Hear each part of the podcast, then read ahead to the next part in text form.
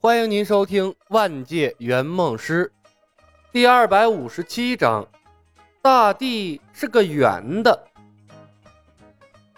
一行人暂时在林家堡休息。赵灵儿和林月如没有了李逍遥这个根本性冲突，迅速发展成了好姐妹，叽叽喳喳凑在一起谈论一些李氏三兄弟的趣事。李逍遥一战逼平了武林盟主，信心大增，沉迷于练武无法自拔，连俊俏的小媳妇儿都忽略了。圣灵剑法从剑一到剑十八是友情之剑，李逍遥掌握的非常快。但剑十九到剑二十二是剑圣独创的绝情之剑，李逍遥心境达不到，用出来也是似是而非。完全达不到剑圣的威力。对此，林天南也没什么好的办法。经过观察，林天南也发现，这李逍遥啊，真的是个练武奇才。即便他享誉武林的林家剑法，看一遍就能用出个大概来。虽然知晓李逍遥已经成亲，他仍然把完整的林家剑法传给了李逍遥。并赠送给了他一把新的金刚剑。投桃报李，李逍遥大方的把引以为傲的圣灵剑法交换给了林天南。李逍遥把剑一和剑十八融会贯通之后，在他的心中，圣灵剑法的威力早已远远超过了九剑仙传授的御剑术。在李牧两人的影响下。李逍遥对武功秘籍也不像大部分的江湖人一样敝帚自珍，交换武功的时候非常豪爽。小白为什么带着刘晋元一起走？陈宇找到了李牧，问出了他心头的疑惑。你明知道他喜欢林月如，带上他不是给我增加一个情敌吗？老陈，把心放到肚子里，你又不是不知道。林月如不喜欢刘晋元。李牧拍了拍他的肩膀，带上他还能给你找个心理平衡，不然的话，林月如都不搭理你，多尴尬。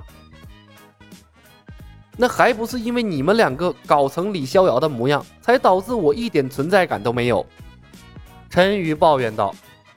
李牧乐了，老陈，你要搞明白一件事啊，你没有存在感，不是因为我和小黑。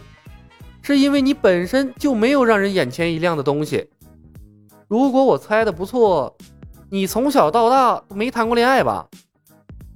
陈宇的脸一下子涨得通红，恼怒地瞪着李牧：“你们是圆梦师，应该帮助我实现梦想，而不是取笑自己的客户。”呵呵，我们一直在为你的梦想努力呢。”苗壮说道，“御剑术你搞到手了。”林月如和李逍遥没可能了，我们还把他硬拉着到了队伍里，给你创造大把的机会，你还想让我们怎么做呀？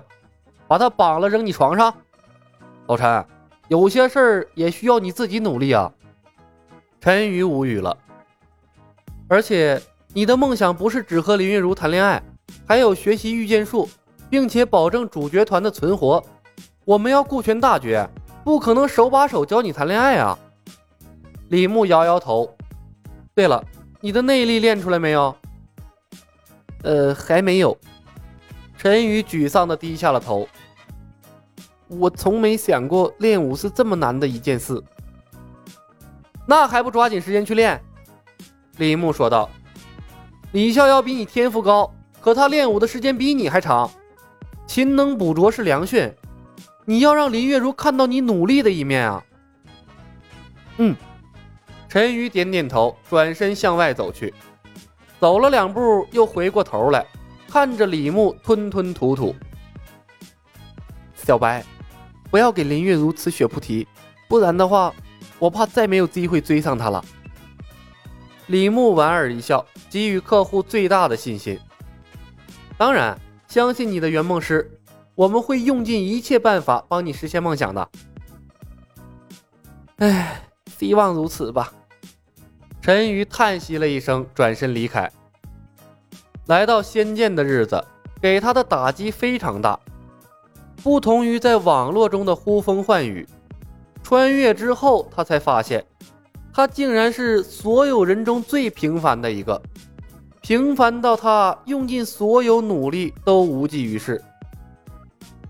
苗壮，老大，这客户状态不对呀，现实和理想的偏差太大了，能对才怪呢。李牧道。他大概以为随随便便就能学会御剑术，取代了李逍遥，飞天遁地，带着林月如大杀四方，最后消灭拜月教，在美人羡慕的眼神中功成身退吧。呵呵，苗壮哑然失笑。你倒是对他的心理挺了解呀。每个客户都一样，理想都是美好的，但实现理想的过程中的痛苦，他们永远都不考虑。更不愿意去面对，李牧说道：“哎呀，不说这些扫兴的话题了。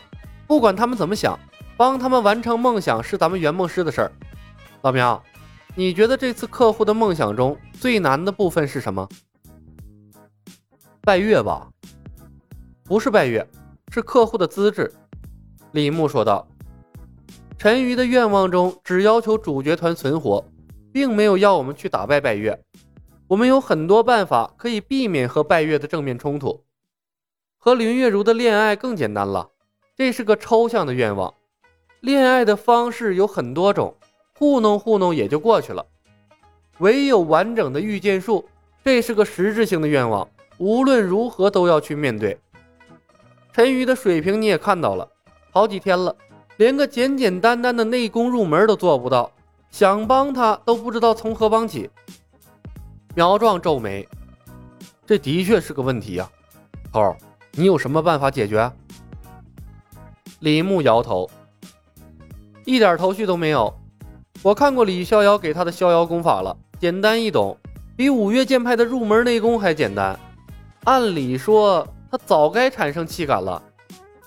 苗壮问道：“那咋办？任务要失败啊？”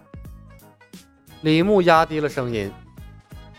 我觉得他的主人格是个废物，打算给他刷个新人格，哪怕刷出来是个神经病，那也比他现在这个样强吧。苗壮正要说话，当当当，门外传来了敲门声，两人同时住口。李牧喊道：“请进。”刘进元带来了一个食盒，推门走了进来。二公子，三公子。晋元准备了一些苏州的美食，特来谢过两位公子。李牧一笑，拉住了刘晋元的胳膊：“状元兄客气了，我们兄弟两个正好有事要找你呢。”二公子请讲。刘晋元始终保持着温文尔雅的仪态，但凡晋元能做到，万死不辞。状元兄，你博学多才，一定天文地理样样精通。你可知道咱们脚下的大陆是个什么形状的？李牧开门见山，问出了拜月研究的核心问题，考考拜月教主认同的状元郎的智慧。刘进元一愣，微微一笑：“天体圆如弹丸，地如鸡子中黄，孤居于天内，天大而地小，天表里有水，天之胞地，犹如壳之果黄。如果古人说的没错。”大地应该是个像蛋黄一样的圆形吧。本集已经播讲完毕，感谢您的收听。喜欢的朋友们点点关注，点点订阅呗，谢谢了。